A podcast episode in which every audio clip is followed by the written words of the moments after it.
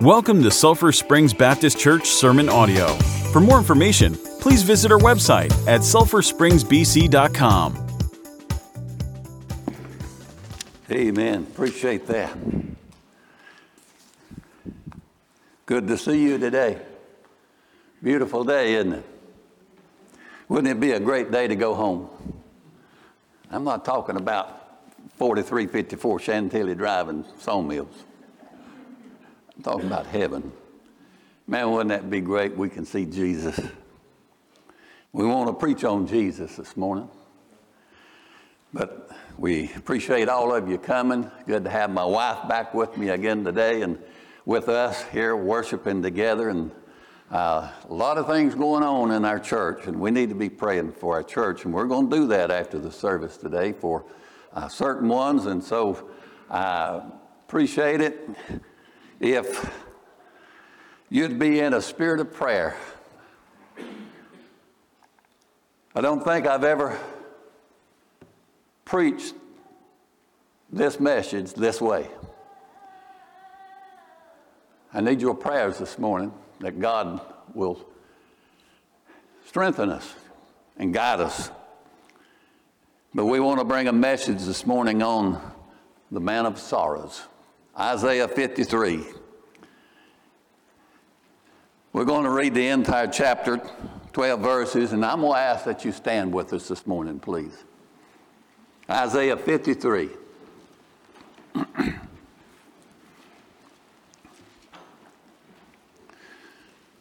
The Bible says, Who hath believed our report? And to whom is the arm of the Lord revealed? For he shall grow up before him as a tender plant, and as a root out of dry ground. He hath no form nor comeliness, and when we shall see him, there is no beauty that we shall desire him.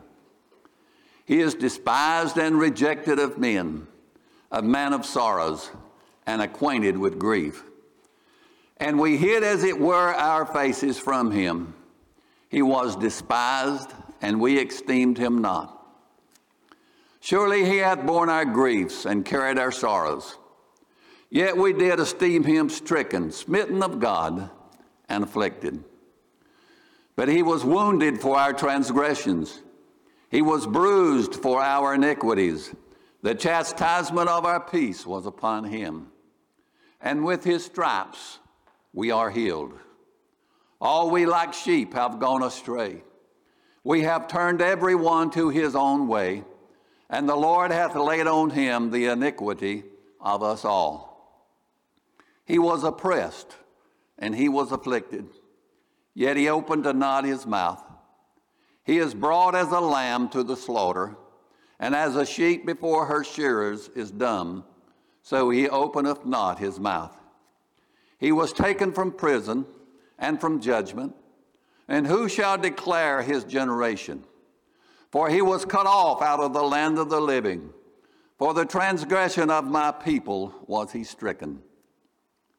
And he made his grave with the wicked, and with the rich in his death because he had done no violence, neither was any deceit in his mouth.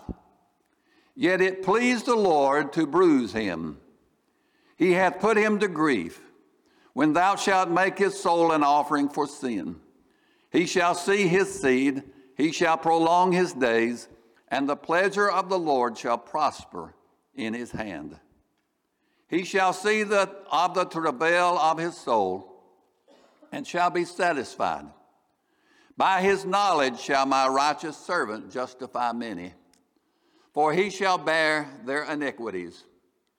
Therefore will I divide him a portion with the great, and he shall divide the spoil with the strong, because he hath poured out his soul unto death. And he was numbered with the transgressors. And he bare the sin of many, and made intercession for the transgressors. Father, thank you for this description of your holy and righteous Son who bore the sin of each and every one of us. But so thankful that death could not hold him because he arose again. And what a wonderful Savior we have.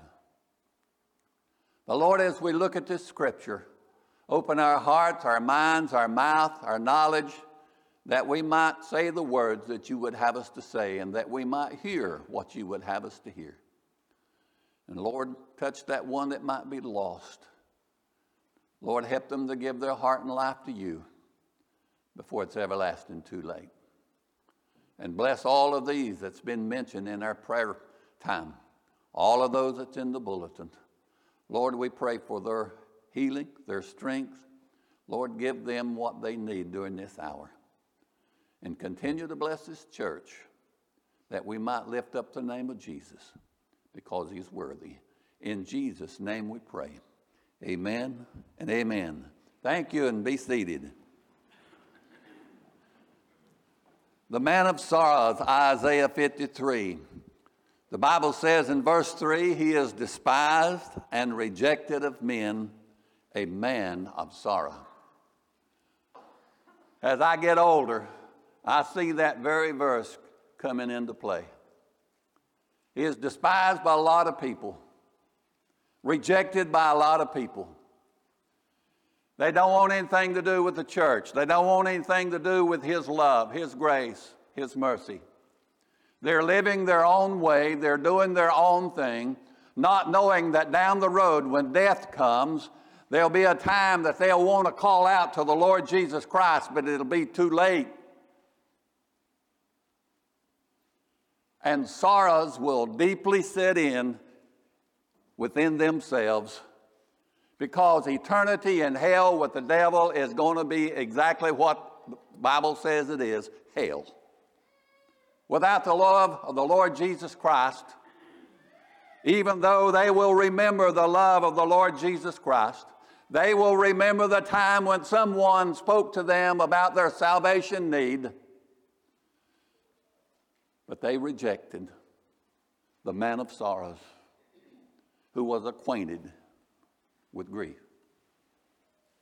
I can't imagine the one who raised the dead, healed the sick, calmed the storms and the winds, walked on water, fed thousands, parted the Red Sea, tore down the walls of Jericho, turned time backward, and defeated death, would be rejected by the multitudes. But they did, and people today have rejected the Savior. Are the people today any different than they were thousands of years ago when this was written? No. Still sinful, still rejecting the only one who can save their soul, still rejecting the love of the Lord Jesus Christ, the one who exhibited that love on Calvary's cross, rejecting that love that can give them eternal life forever and forever. The prophets foretold of their Messiah coming in Isaiah chapter 7, verses 14 and 15. Therefore, the Lord Himself shall give you a sign. Behold, a virgin shall conceive and bear a son, and shall call his name Emmanuel. Butter and honey shall he eat, that he may know to refuse the evil and choose the good. Chapter 9, verses 6 and 7. For unto us a child is born, unto us a son is given, and the government shall be upon his shoulder, and his name shall be called Wonderful Counselor, the Mighty God, the Everlasting Father, the Prince of Peace. Of the increase of his government and peace there shall be no end. Chapter 11, or verse 1 and following. And there shall come forth a rod out of the stem of Jesse, and the branch shall grow out of his roots, and the Spirit of the Lord shall rest upon him the Spirit of wisdom and understanding, the Spirit of counsel and might, the Spirit of knowledge and of the fear of the Lord, and shall make him of quick understanding in the fear of the Lord. And he shall not judge after the sight of the eyes, neither reprove after the hearing of the ears, but with righteousness shall he judge the poor, and reprove the equity of the meek in the earth. And he shall smite the earth with the rod of his mouth, and with the breath of his lips shall he slay the wicked.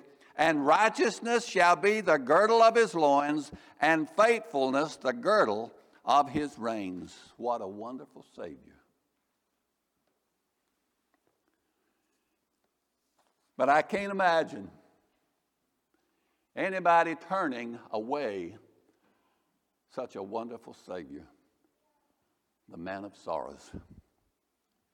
Yes, he was a man of sorrows because he was sinless.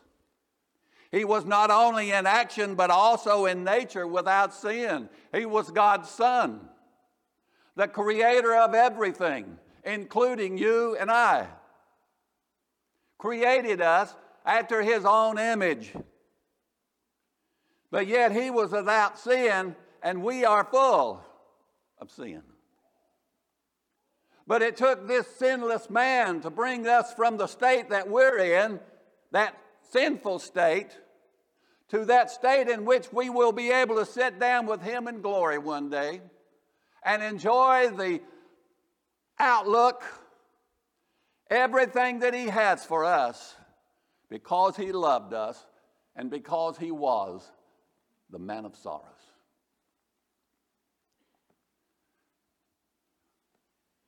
You know the story how the Holy Spirit came upon Mary, his mother, told her that she was going to be with child, and that child was going to be the Son of God, the one who would become the man of sorrows, the man who would go to the cross for us take our sins upon himself and die for us, the man of sorrows.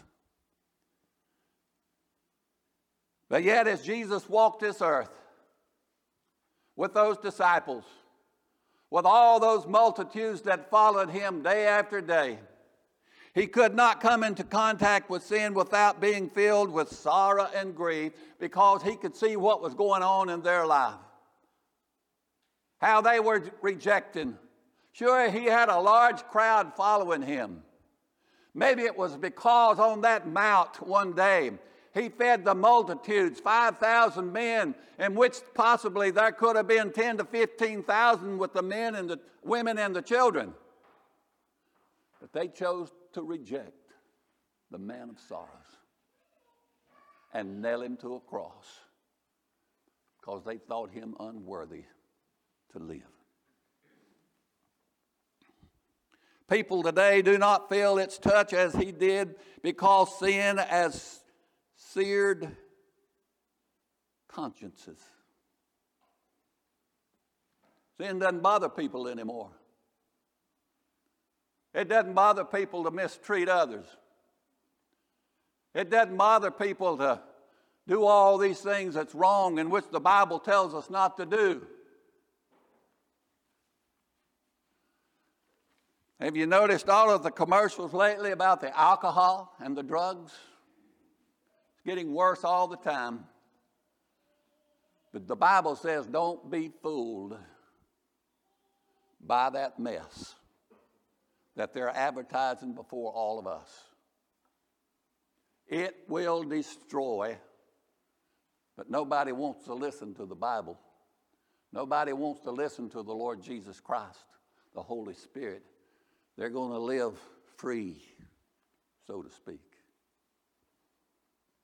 But the man of sorrow came for each and every one of us. Think of the agony and grief sin has caused in our own life and family.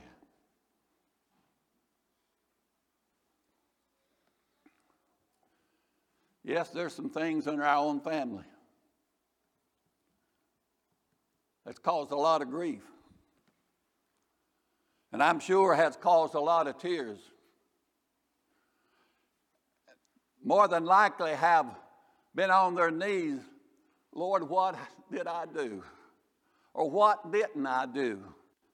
That they might go out and do such as they've done and are doing. But think of the agony and the grief in our own families because of sin. But the man of sorrows, who is, was rejected, acquainted with grief, he can do something about it. When we accept Him as our Savior, He covers all of that by His blood. But if you refuse, one day you'll stand before the great white throne and you'll try to offer all kinds of excuses. Like the book of Matthew says Lord, did I not do this? Did I not do that? But it won't do any good then because you'll be before the righteous judge who will know everything that we, you, anybody has ever said or ever done. But it'll be too late because death beat you to that place where you called out to the Lord Jesus Christ and ask for his forgiveness and salvation. Oh, there's a lot of agony and grief, but it doesn't seem to bother a lot of people anymore. The culmination of his sorrow came in Gethsemane. Father, is there another way? But Lord, I'm willing to do what you have sent me to do. That was the prayer of Jesus. And I hope that we as Christians have that same prayer. Lord, I might not want to do what you're calling me to do, but by your grace, I know I can do it because you're going to lead me, because you have given me your Holy Spirit, because I know that when you call me, you're going to provide for me. And when you provide for me, I can lift up my hand and say, Hallelujah to the Lord Jesus Christ. Let's go. And that's what this church needs to do. Just up our hands and say, Hallelujah. Let's go, Lord. We need to see these benches filled. We need to see people walking down these aisles and being saved. We need to see people giving their heart and life to the work of the Lord Jesus Christ because of the man of sorrows. I can't imagine going to that cross. I can't imagine all of our sins laid upon him and what he felt. Rejected by mankind. Yes, he was a man of sorrows because he was sinless, sinless, but he was also a man of sorrows because he was sympathetic. We read in the scriptures about people that he touched while he was here on this earth. You remember the woman who had the issue of blood? 12 years she went to the doctors. She tried to get some relief. But she heard that Jesus was coming through town one day. And she said, if I could just get up close to him and just get close enough to touch the hem of his garment. Now, where's the hem? About as low as you can get, isn't it? She said, If I can just get close enough to touch the hem of his garment, but it, was it touching the hem of his garment? I don't think it was. I think it was the faith that she had that Jesus would do something if she came to him and asked, even though it was just a touch of the hem of the garment. Yep, you know what happened? It was immediately healed. Jesus turned and said, Well, who touched me? Lord, man, you have all kinds of people around here. And you ask, Who touched me? What did the Lord say? I feel that righteousness going out. Isn't that what God has promised to do to each and every one of us? To fill us with His righteousness? To help us in our everyday walk? No matter what's going on in our heart and in our life and what our body is going through, isn't it great to know that God's righteousness is going to settle on us and remain with us through all eternity because He was the man of sorrows. You remember that distressed soldier whose child was sick? Tried to make his way to Jesus. Jesus, just say the words. Now, wait a minute. Here's a Gentile soldier. But what was he exhibiting?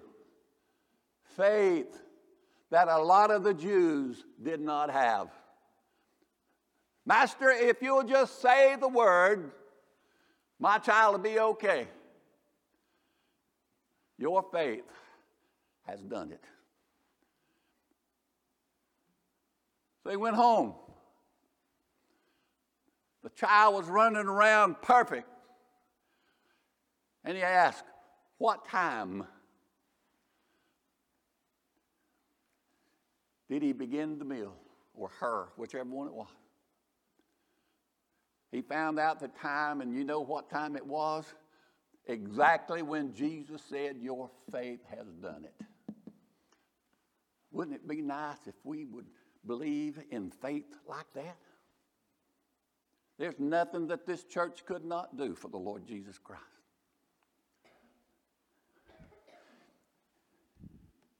You remember the woman in poverty?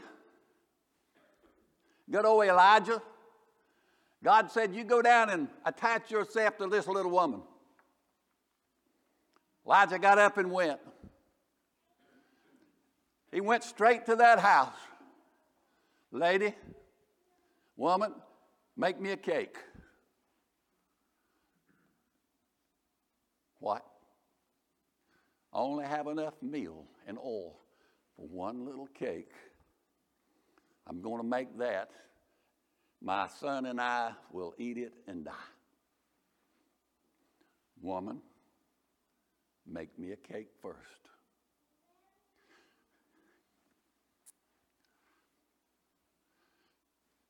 Where'd she get that faith from? Have no idea. Unless she was one of those remnant of the Lord Jesus Christ who believed that one day the Christ was coming and this was his prophet, because I believe the Bible says he's a prophet. She went and made the cake. Elijah ate it. She went back to that meal barrel, and to her surprise, what was in there? Meal. She looked in the oil container, and what was in there? Oil. And I believe the Bible says for one year, every morning when she looked in that flour bin and that oil, it was there. See what God can do? The man of sorrows. He knows our heart. He knows our needs. He knows everything that we will come encounter with. But you also read of bereavement. You remember Jairus' daughter, the widow woman's son, and Lazarus? Yep, God raised every one of them because of faith and belief in the man of sorrows. Yes, he was tender toward others. And aren't you glad he's tender toward us? Aren't you glad he knows us? And he can be tender to us because he feels our pain. He knows what's going on in our heart and life. He knows what's going on in our families. He feels our pain. He knows the hearts of men the Christian needs to be more sympathetic to the lost, energetic, energetic to win them, and not satisfied with sometime, well, let me get that right. Not satisfied with sometimer's disease. You know what that is? Well, I'm going to start right at the barrel. Did you tithe today? Or are you a sometimer? Did you witness to someone this past week, or are we a sometimer? Whew.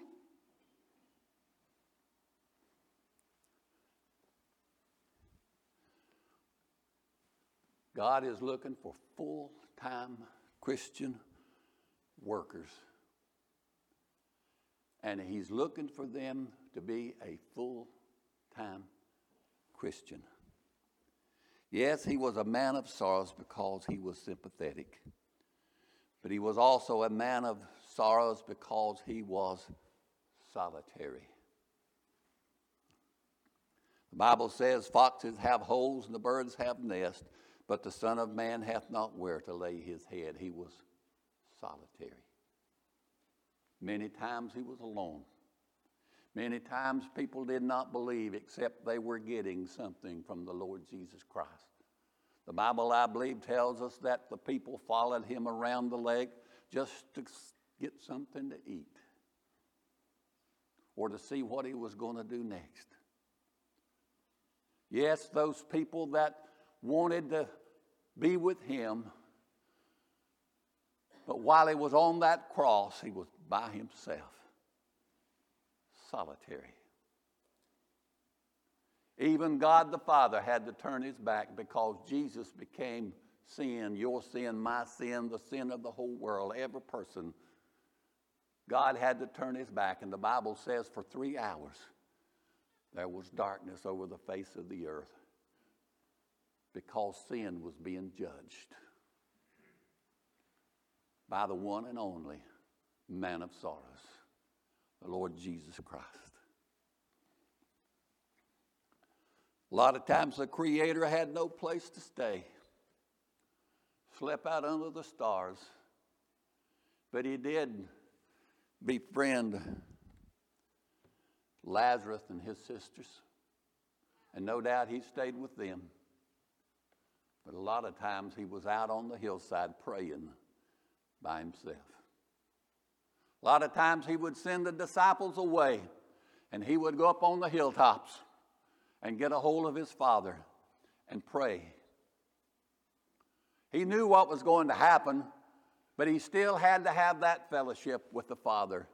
Are we that concerned today with the fellowship that we have with the Father and the Lord Jesus Christ?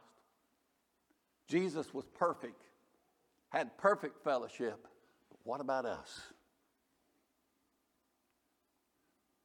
Do we get alone somewhere? In a back bedroom? In a garage? And just call out to the Lord Jesus Christ Lord, I need you. I need to know your will. I need to have your strength. And most of all, I need to know how to interpret this Word of God so I might be able to help somebody else that's worse off than I am. Lord, would you come out of that solitary state and just speak to my heart? The Bible says that he stood before Pilate with no one to speak in his defense.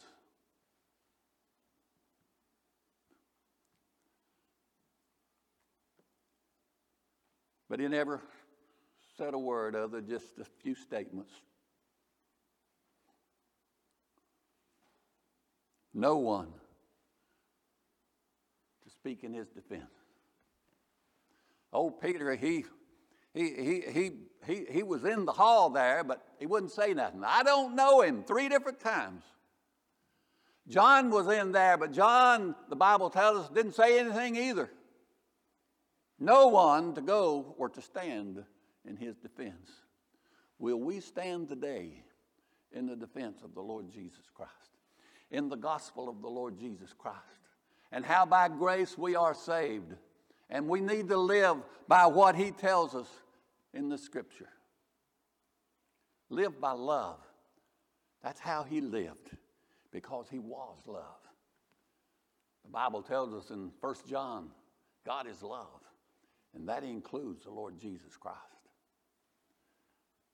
But he stood there with no one to speak for him. But he also stood before Herod with no one to protest the cruelty. Anybody in here got a beard? Anywhere? I would like to have somebody to pull that thing out. Be like pulling your hair out. That's what they did to Jesus. How would you like to have somebody to blindfold you and then the soldiers come up and just slap you on the face? That's what they did to our Savior. But no one protested. How would you like to be beaten on the back 39 times with that leather with the metal pieces in the end of it?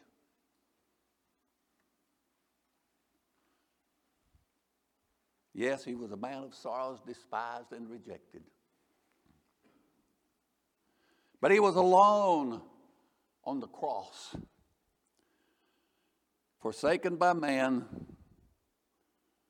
forsaken by God for three hours, because God could not look upon sin.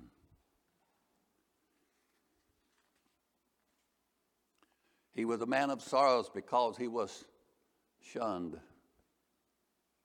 He was despised even after feeding the thousands. He was rejected even after raising the dead and healing the sick. People hid their faces, everyone turned their backs on him. And the Bible says, We esteemed him not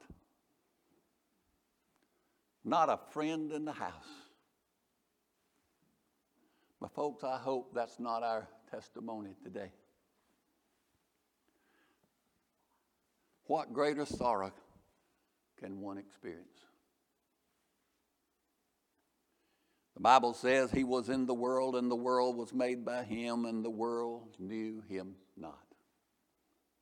It also says he came into his own, and his own received him not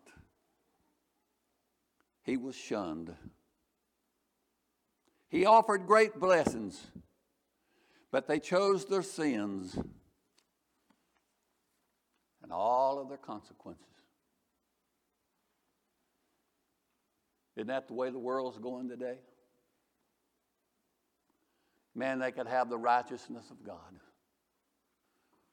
But to them, a lot of them, their sins are a whole lot more pleasurable than saying yes to the Lord Jesus Christ.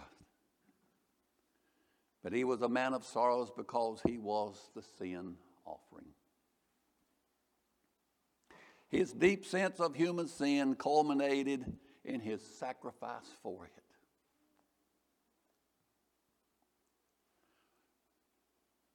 That's hard for me to grasp. But as you look back at the Bible, all the way back to Genesis and all the way through, sorrow, grief, and death have their origin in sin. The Bible says he was without sin, but made in the likeness of sin, so that we could be forgiven of our sins. When the spear pierced his heart, the sacrifice was completed. He tasted death for everyone so that those who would believe could experience eternal life and happiness with Him. He is despised and rejected of men, a man of sorrows and acquainted with grief. And we hid, as it were, our faces from him. He was despised and we esteemed him not. Verse 6 says, All we like sheep have gone astray. We have turned every one to our own way, and the Lord hath laid on him the iniquity of us all. Father, thank you for your son. Thank you that you laid my sin upon him. Thank you that I don't have to pay for it. Thank you that he paid for it. Lord, thank you for your love.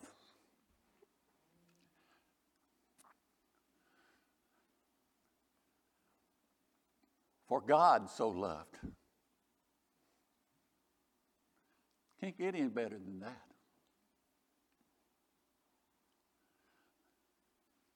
But have we told anybody lately about the love of the Lord Jesus Christ? You want to be thrilled? You want to be blessed? Go out and lead somebody to the Lord Jesus Christ and see what it'll do for you. You'll be almost as happy as them.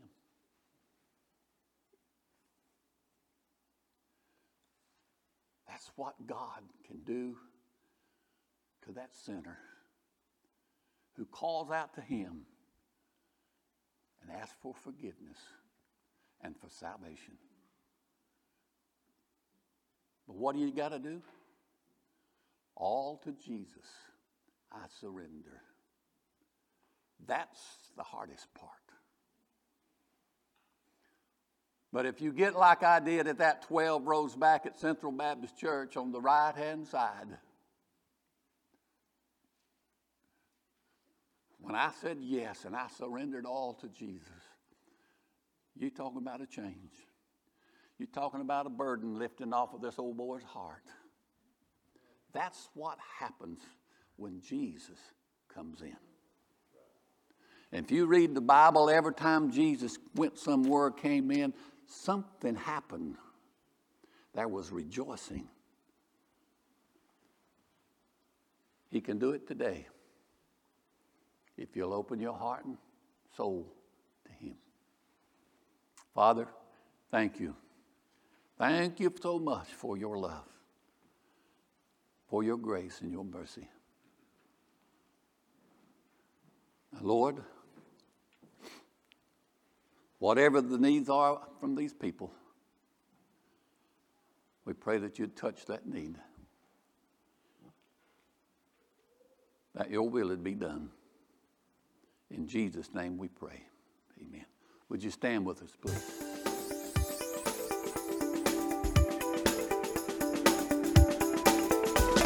Thank you for listening. Please remember to drop a rating and subscribe to get our latest audio.